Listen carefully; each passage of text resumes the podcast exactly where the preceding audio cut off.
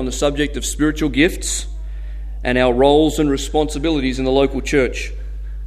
The aim is to equip you as God's servants and saints for the work of the ministry. Ephesians chapter 4 and verse 12 tells us that.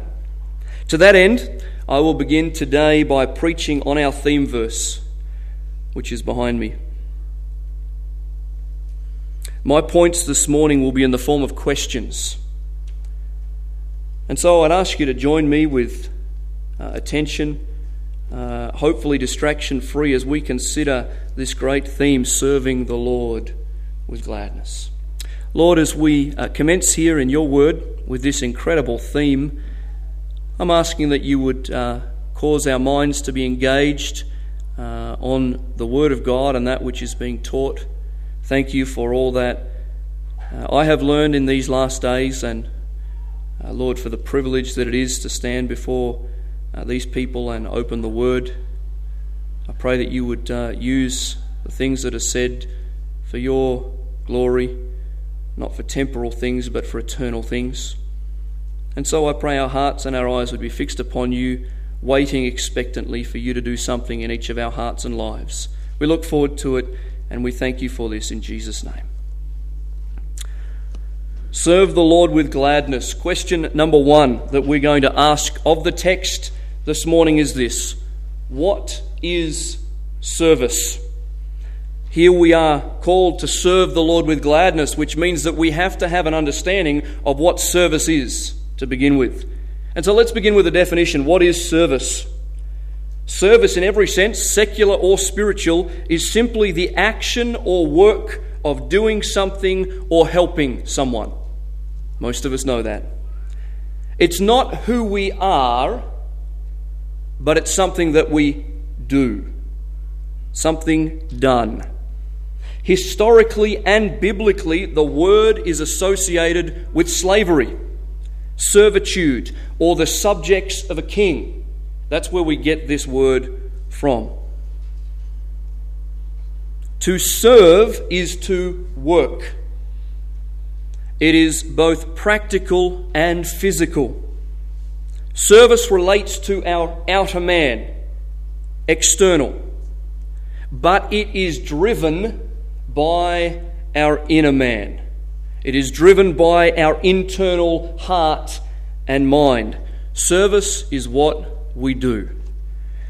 And by the way, service in and of itself is neutral as a term. It does not contain morality to it. The morality contained within service deals with what goes on inside before what we do outside. Service action of helping or doing something for someone. The Bible says, serve the Lord with gladness. This is a call to do something. Do something. What is service? Question one. Question number two that we ask of the text this morning is why should I serve? And this is very, very important because we need to have a reason for the things that we do. If we don't have a reason or our reason is insufficient, then what we do is of no value. So we must have a reason as to why should I, why should you serve? Now, if you've been in church settings for any length of time, you will certainly have heard the rousing call by preachers or perhaps in books or wherever to go and serve the Lord, to do something with your life for Jesus Christ. And that's a good call. But the question before that call is why should I do this? Why should I serve? Even the hymns that we sing rouse us often to go tell the untold millions, rescue the perishing, work for the night is coming when man's work is done. However, it is essential, it is vital to understand the reason behind the call to serve the Lord with gladness. Otherwise, and this is the great danger in church today, otherwise, if we do not have that reason, we will be engaged in ritualism and duty, and before long, there will be no joy associated with it whatsoever because we don't have a satisfactory reason for serving the Lord. So, I'd like to give you a few reasons this morning as to why we must serve. Reason number one because our new identity is as servants of the Lord. That's our new identity. Why should I serve? Because I am a servant of God. Turn with me, please, if you would, in your Bible to the New Testament, to the book of Romans.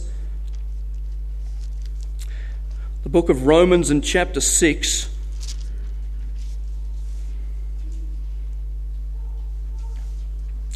This is Paul's great book of theology, his treatise uh, of uh, the deep matters that relate to salvation and our God. It's an incredible book.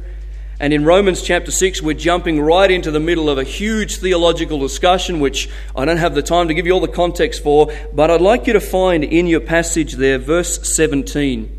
Chapter 6 and verse 17. And let me read us read down to verse 22.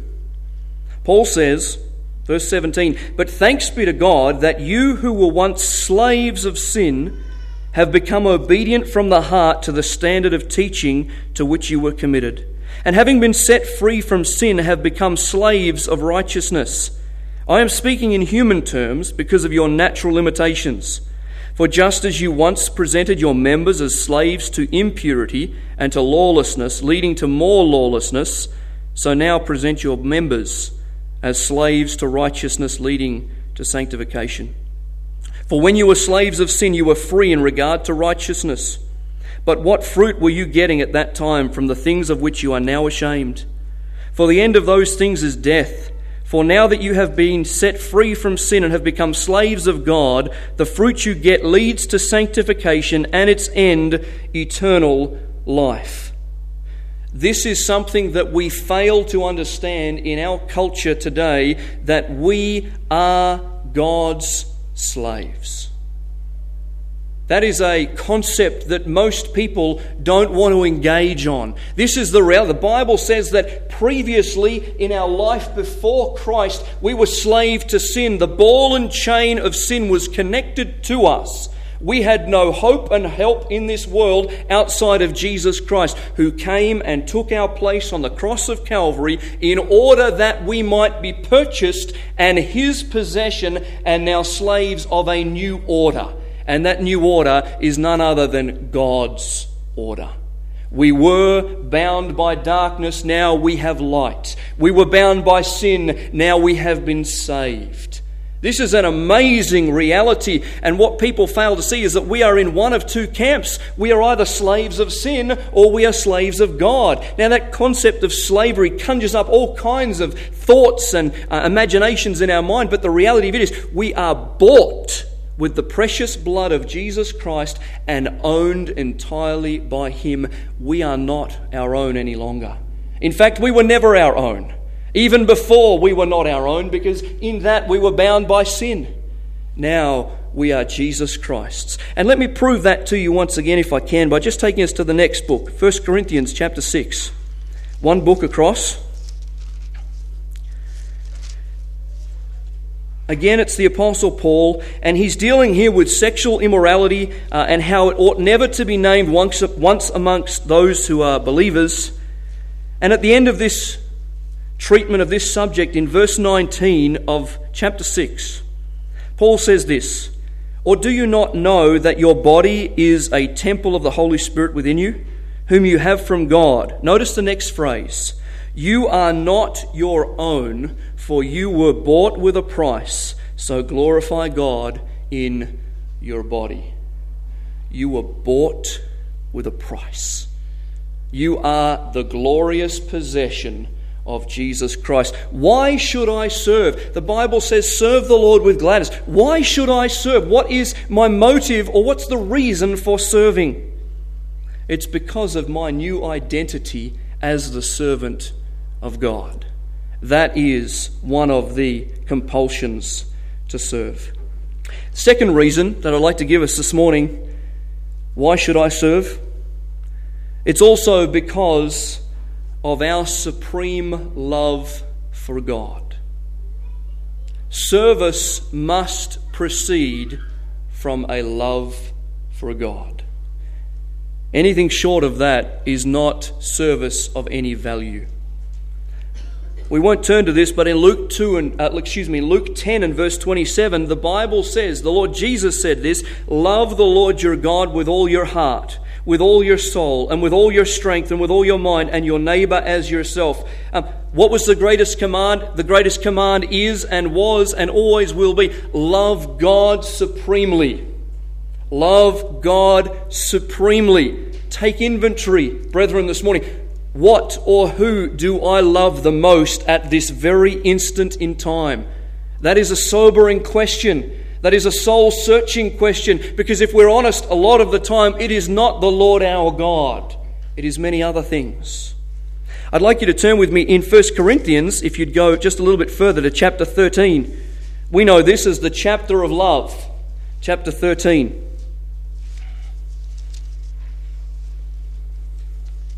And let's read the first three verses.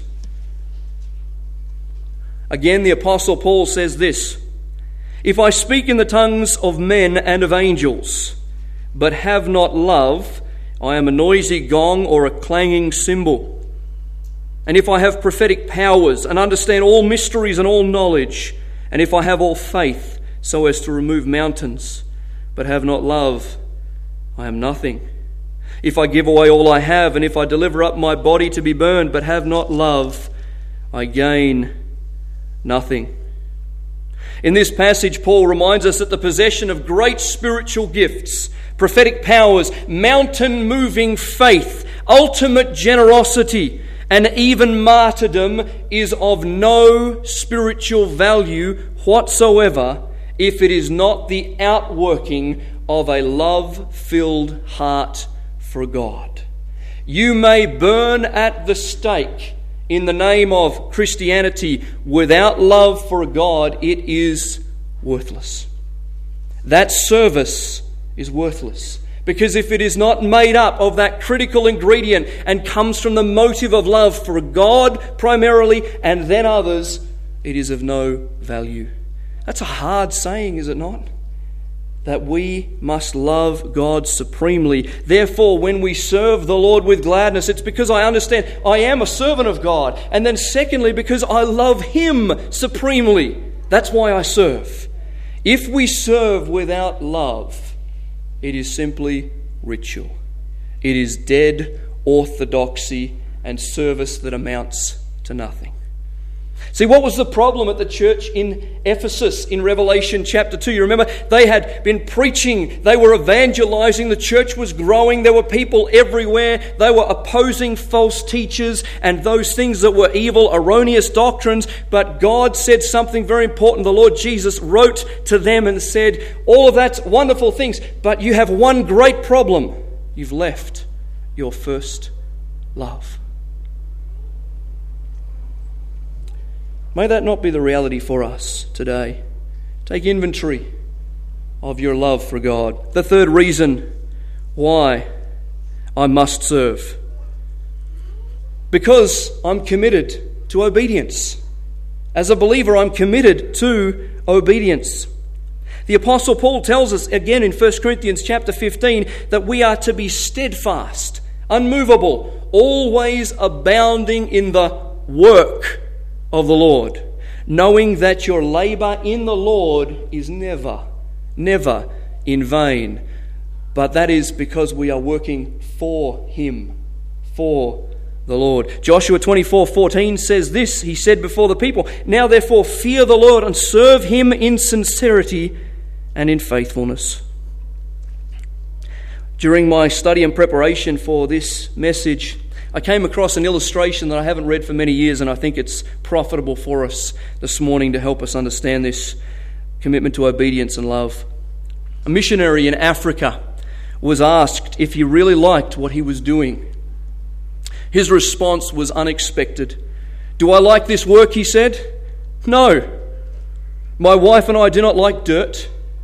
We have reasonably refined sensibilities. We do not like crawling into vile huts through goat's dung. But is a man to do nothing for Christ he does not like? God pity him if not. Liking or disliking has nothing to do with it, he said. We have orders to go, and we go. Love constrains us. Love for God makes a delight out of a duty.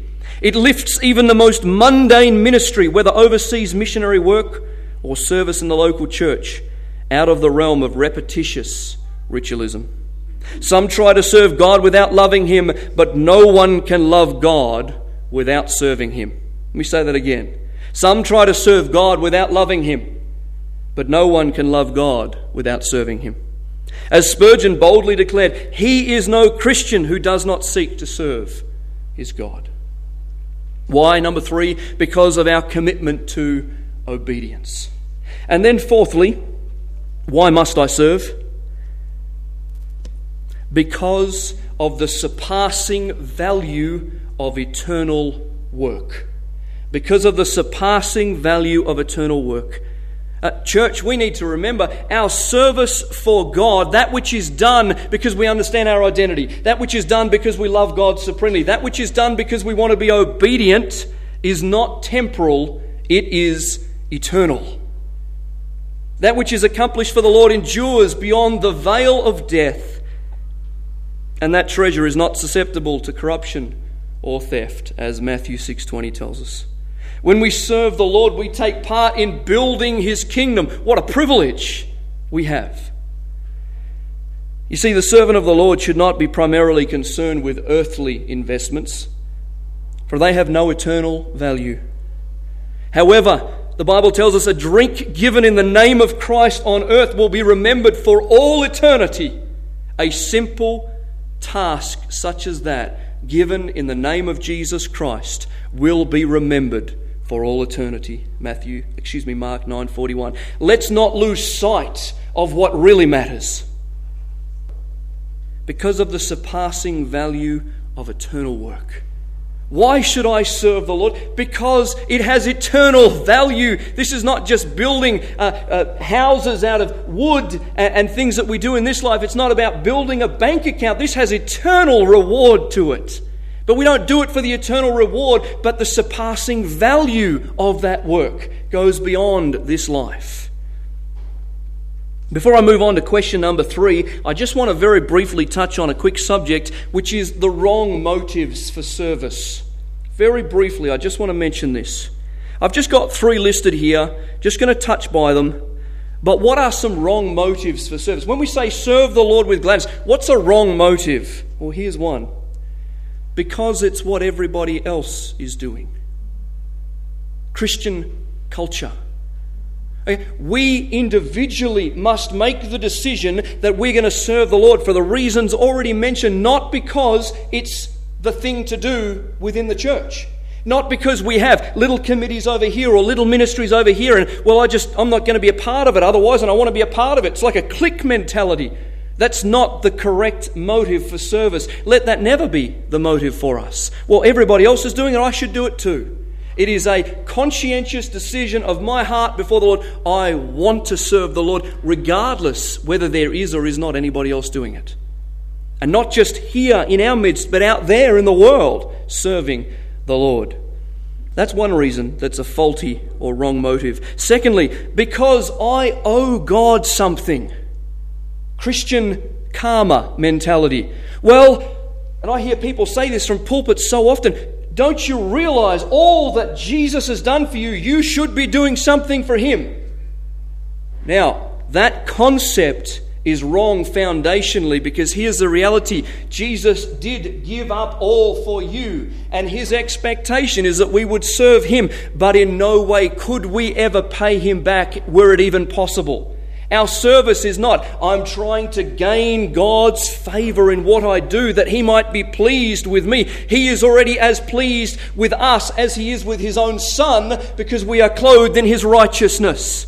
We need to understand our identity. We're a servant of the Lord, which means we are owned and possessed by Him, precious possession. There's nothing better or worse that you can do because you're fully His, clothed in the righteousness of Jesus Christ. If we understand that, then we can serve. Because if we serve trying to pay God back somehow, like Christian karma, we do it with the wrong motive. You can't pay God back. Don't bother trying. If you're going to try and do this, you may as well stop now because you'll never be able to. All of eternity spent in His service will still not pay one iota of the debt owed. That's the reality. We are His fully. We are clothed in His righteousness. That's the second wrong motive. But the last one for our consideration, and this is a danger in church today, a wrong motive for service is because the church demands it some sort of church allegiance. Well, you know, the, the, the, pastor or the preacher or the elders or people in the church are saying, hey, we need you to do this, we need you to do this, could someone do this? That's the wrong motive as well. You ought not to answer the call of, can anybody help with this, unless you firmly believe in your heart that that is what God wants you to do. Not simply because there's a need. Just because there's a need doesn't mean it's your job to fill it. I have seen churches all of my life who have all these ministry programs, and suddenly a ministry begins to die a little bit, perhaps by God's sovereign will. He's actually closing that ministry down, and preachers are busy saying, We need someone to help in the kids' club. We've got to have people, whereas God may be closing it down. And what we do is we say, well, there's a need, and I feel a sense of allegiance because the church demands it. The church does not have the right to demand that. We must walk with the Lord and know what He would have us to do and where He'd have us to be. So let's not let what everyone else is doing, because I owe God something, or because the church demands it, be our motives for service. Question number three Who should I serve? Who should I serve? What is service? Why should I serve? And now, who should I serve? And the answer is obvious. We all know it. If you've been in the Bible or church for any length of time, you know that the answer is the Lord. The Lord. But the simplicity of that answer doesn't change the difficulty of that answer.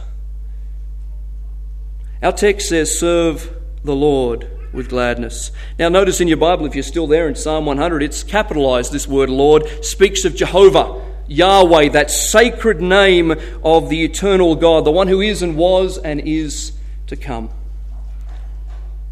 We must remember our service is for the Lord. It is so easy to say that, it is incredibly difficult to live that. You say, what do you mean it's so difficult to live that? We perform religious activity every single week that is not really for the Lord. Oh, we have all the outward expression of it, but am I truly doing it for the Lord? Do I sing loudly in church because I want others to hear my melodious voice? Do I dress nicely on a Sunday because I want others to be impressed with my wardrobe? Do I cook an extravagant meal for our monthly church service so that others can praise our culinary skills or notice our uh, ornate crockery?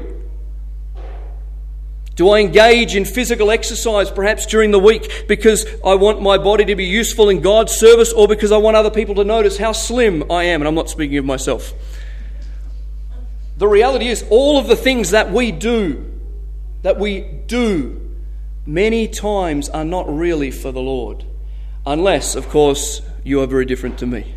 I know that in my life there are many religious activities that I perform, and at the end of the day, they're nothing more than theatrical performances for the sake of others.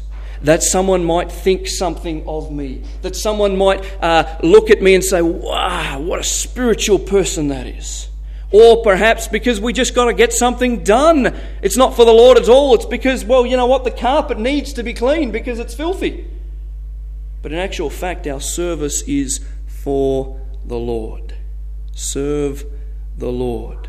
By the way, it doesn't say serve the church, it says serve the Lord. That's really critical. We don't serve the church. We do engage and minister and exhort one another, but we serve the Lord primarily in everything we do. If I'm serving another, it ought to be because I'm serving the Lord. It's very, very easy to perform as a Christian. And because we don't see the motives of the heart in one another, all we see is the deeds. We don't know what's going on in that heart. You know in your own heart, like I do, how often do we perform religious duty that doesn't mean anything? We are to serve the Lord. Our supreme goal in all of our service is to bring honour and glory to the Lord. I was overwhelmed some years ago when I did a study in the Ten Commandments. Grown up all my life knowing the Ten Commandments, but the fourth commandment really hit me some years ago.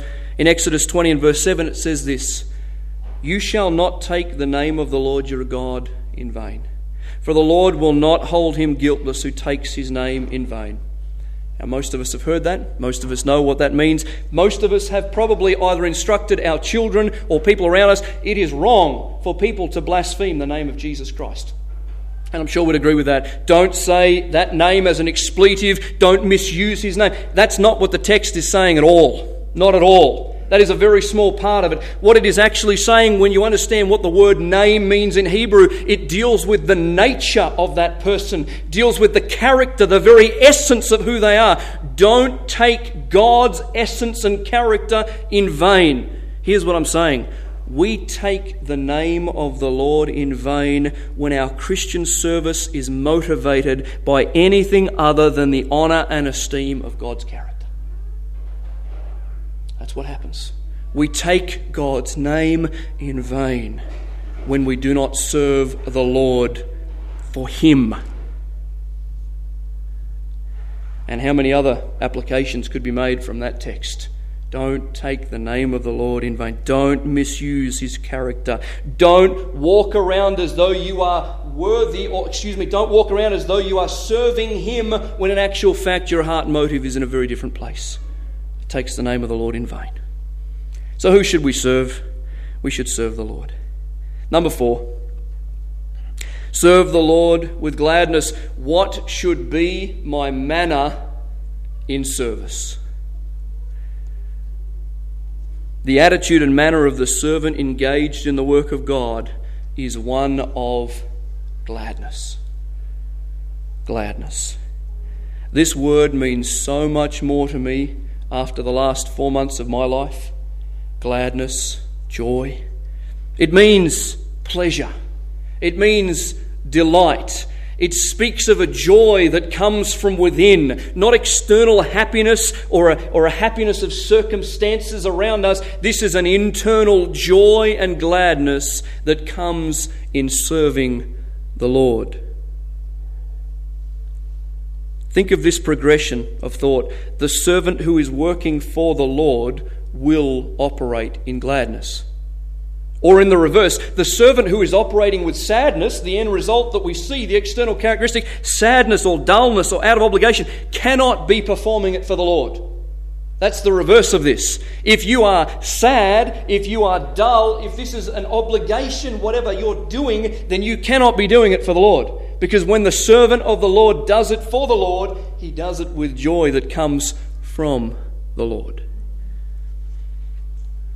Listen to this verse Psalm 16, verse 11. You make known to me the path of life. In your presence, God, in your presence, there is fullness of joy. You say, um, I noticed last year, uh, Daniel, that you had a terrible time of depression, of being downhearted. How did that happen? Very simply this I was not walking in the presence of God. Because when you walk in the presence of God, there is fullness of joy. The Lord Jesus says, Abide in me, and you will have your joy full, full to the brim and overflowing. It'll be bubbling out of you, is the reality. In fact, Psalm 43, verse 4 says, God, our exceeding joy. God, our exceeding joy. Not the wealth in the bank, not our family, not even the Word of God itself, but God, our exceeding joy. Please note this service performed by a true servant of God whose delight is in the Lord will find the dullest of duties both a privilege and a pleasure.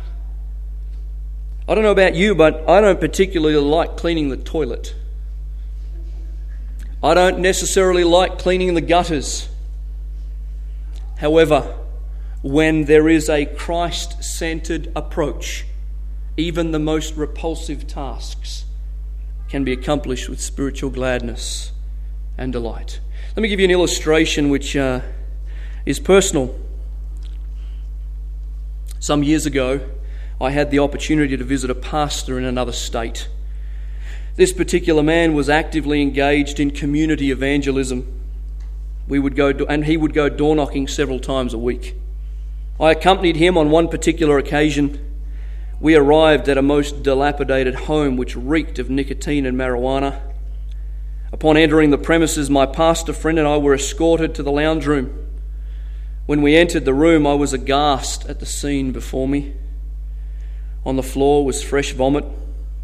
In the corner was a teenager who lay almost prostrate on the floor, hardly clothed and surrounded by the evidence of drug use. The room was dark and smoky. The man who was sitting with us smelt like he'd not had a shower in over a week. I was nauseous. I was offered a drink of water, which I quickly turned down as I thought about the state of the glass and what could be in it, even though I desperately wanted a drink. Completely unfazed by the smell or the surroundings, my friend preached the gospel to this toothless man for well over an hour. Finally, we were led to the door, and I mean finally. Finally, we were led to the door and we said our goodbyes.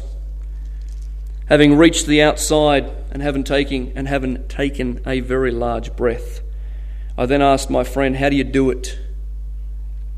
How do you enter into a place like this with all the drugs, vomit, disease, and uncleanness? His response, which I will never forget, he said, It's easy. The joy of the Lord is my strength. Nehemiah 8:10 he could walk into a situation that was repulsive to the best of us.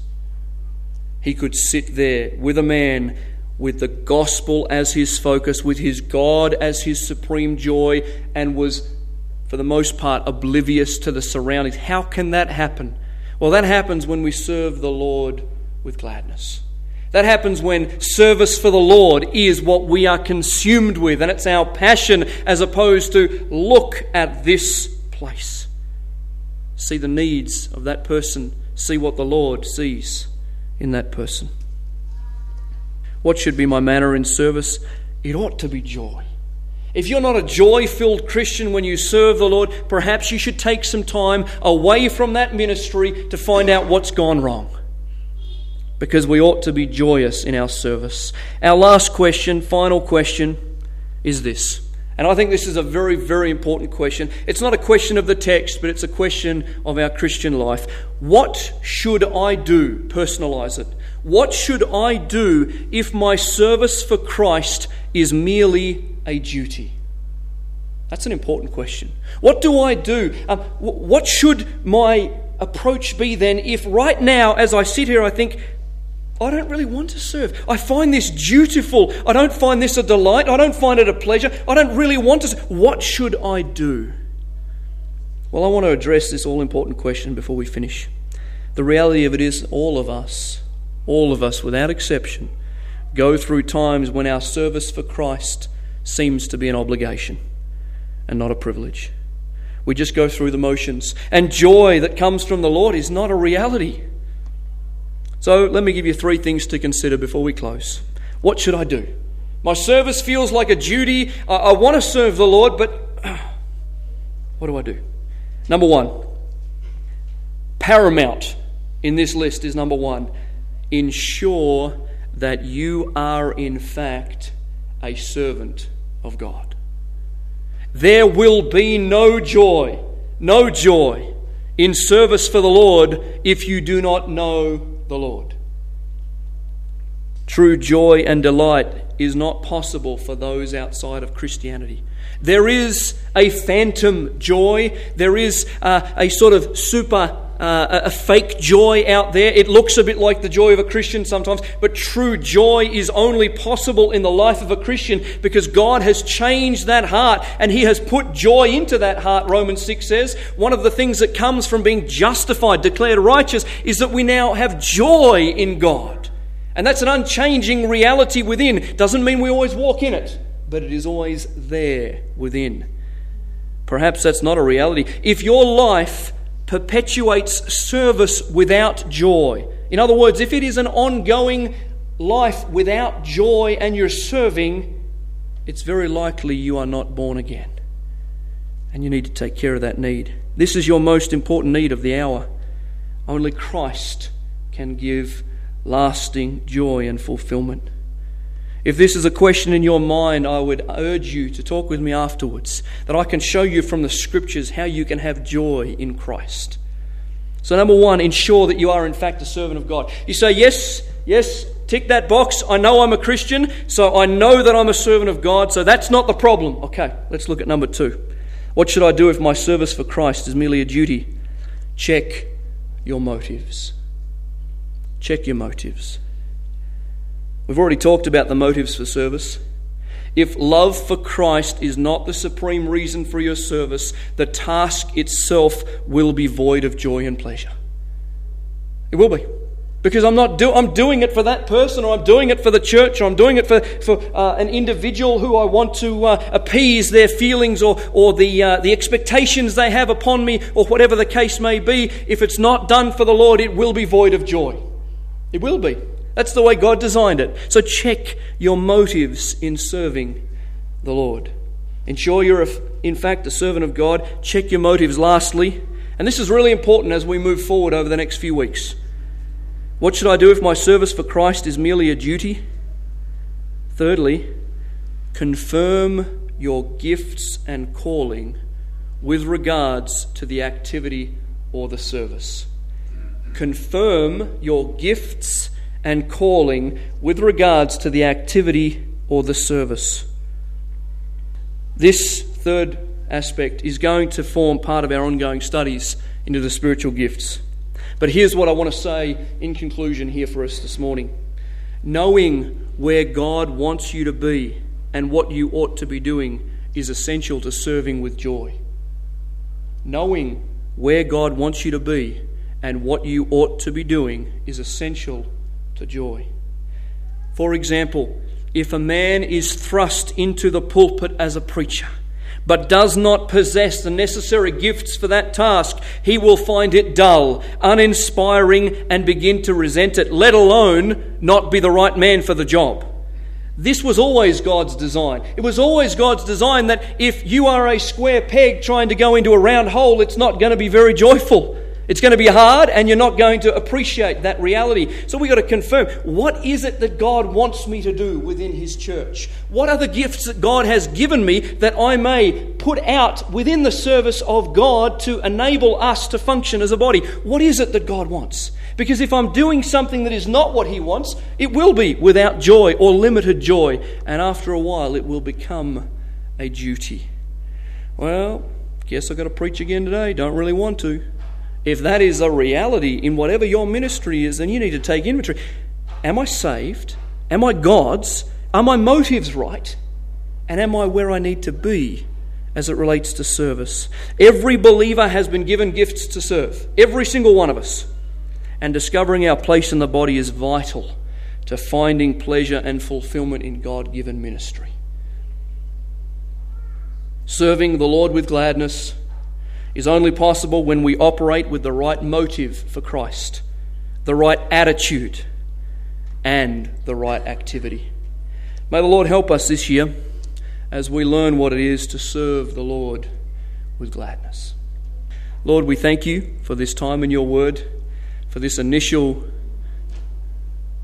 message that will make its way into many different areas over the course of the next few months.